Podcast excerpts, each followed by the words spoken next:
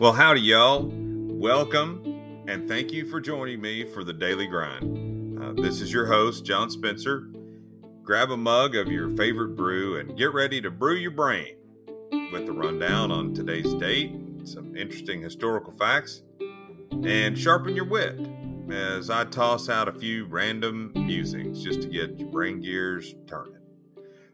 Plus, I will offer up some thoughts to ponder to enrich your faith as we focus on our walk with Jesus. Now, thank you for joining me on the Daily Grind. This has been the first week of Daily Grind podcast. Um, I think this will be a podcast that occurs Monday, Tuesday, Wednesday, Thursday, Friday. Uh, it will not occur on the weekends. The real reason being because Marcy told me I couldn't do podcasts on the weekends. I prefer to think that I am not going to do a podcast on the two strongest days of the week, which are Saturday and Sunday, because all the other days are weekdays. All right, well, let's get this show on the road.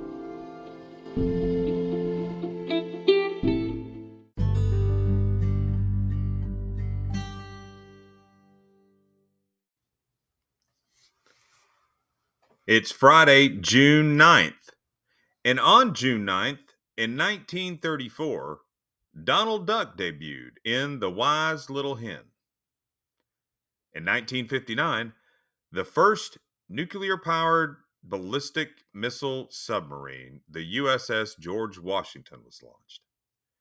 In 1973, on June 9th, Secretariat won the U.S. Triple Crown having won the Kentucky Derby, the Preakness Stakes, and the Belmont Stakes. June 9th is, appropriately, Donald Duck Day. It's also Strawberry Rhubarb Pie Day. It's also National Earl Day. So, if you know anybody named Earl, wish them a happy National Earl Day.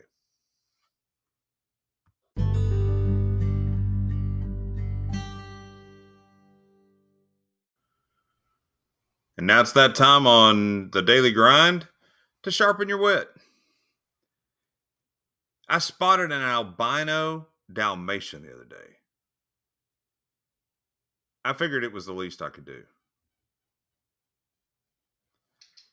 If Jimmy cracked corn and no one cared, why is there a song about him?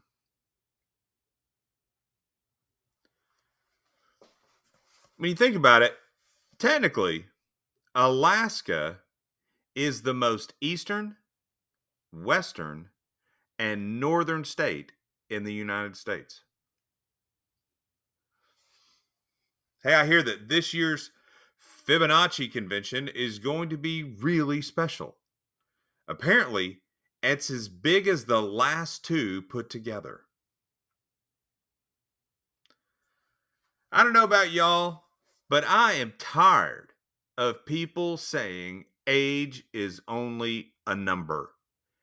Age is clearly a word.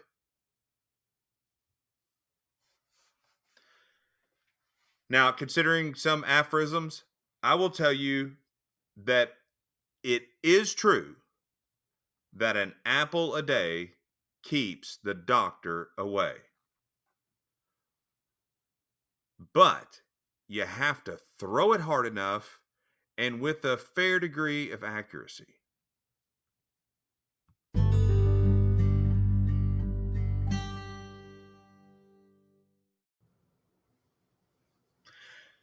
Not too long ago, I finished rereading a pretty classic text. Um, Henri Nouwen's Reaching Out The Three Movements of the Spiritual Life. It's become one of my favorite books, and I pick it up and read it. I don't know, every three to five years or so. And I had a good friend when we were in Vienna, and I don't know who to give this credit to. I think it was Scott Hawley, could have been David Lindner, who I think told me that they had some books they read uh, every couple of years. And the reason being is they said because you can read a great book over and over because you should never be the same person reading it. Boy, I found that to be true. The first time I read this book, I was living in a foreign country and I was a newlywed. The next time I read it, I was a parent. And life has continued to change. And I will tell you, um, it's a book. The last time I read it, it was a different book because I was a different person reading it.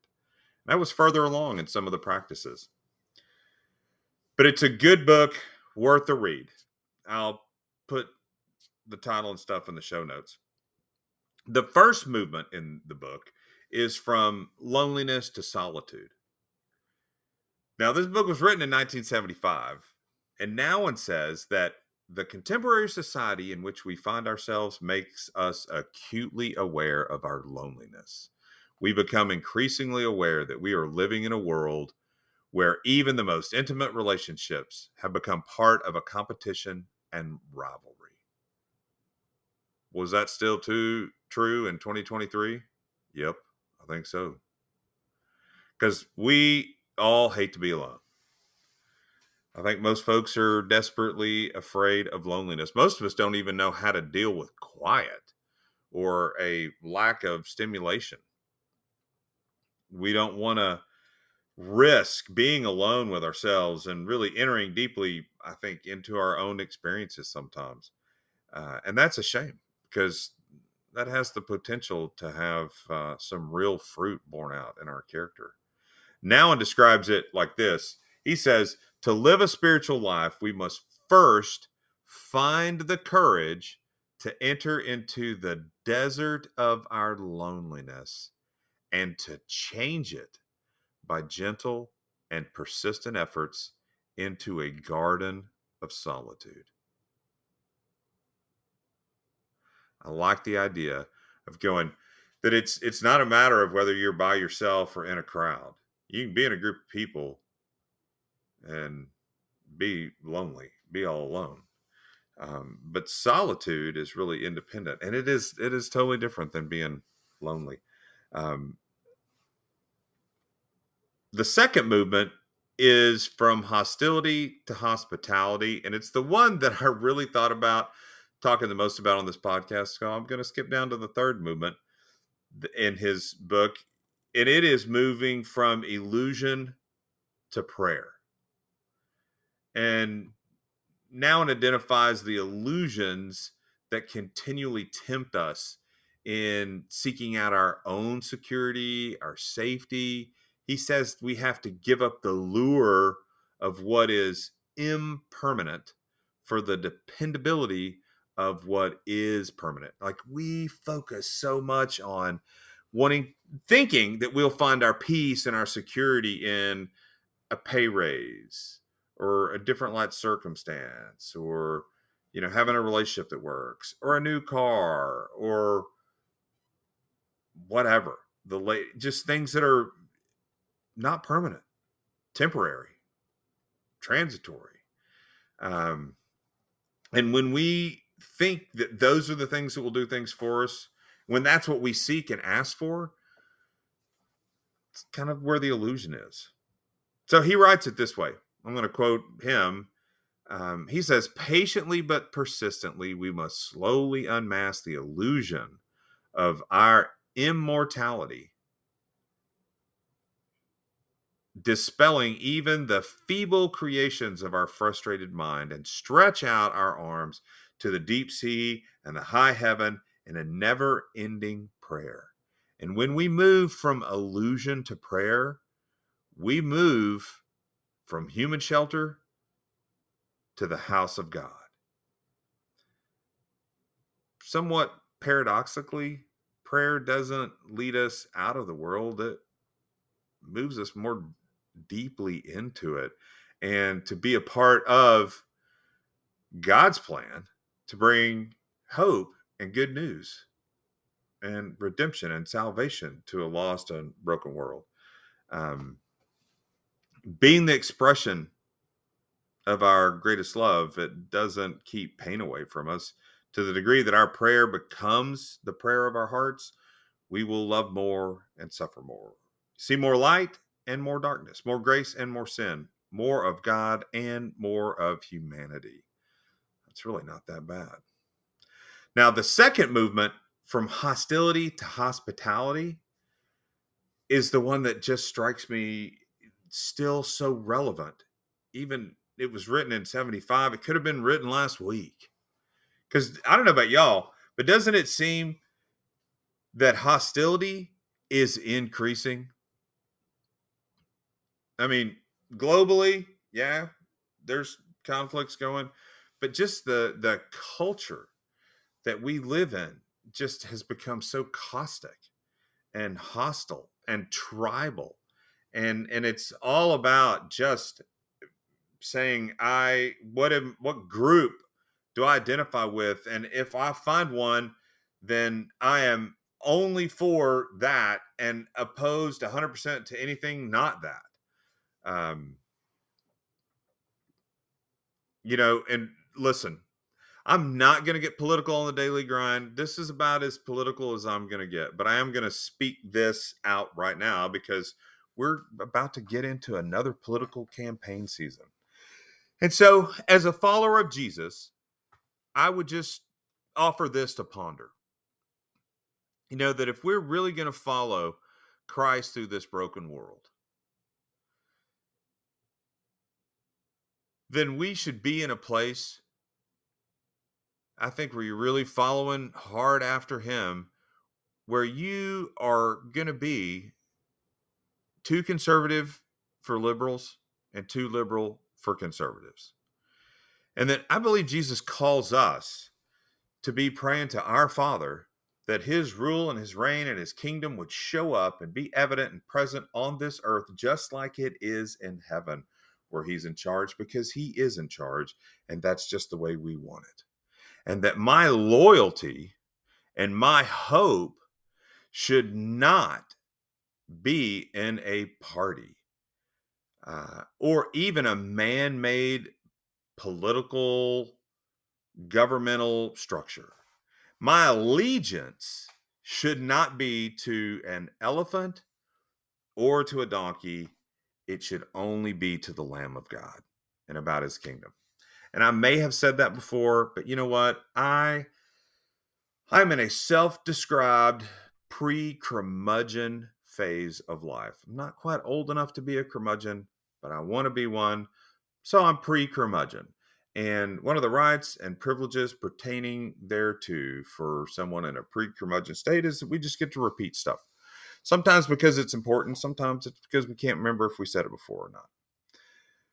But in Nouwen's book, where there's some depth and substance, um, you know, he talks about how it is much easier and in some ways much more satisfying to our flesh to regard others with hostility, especially those who are different from us.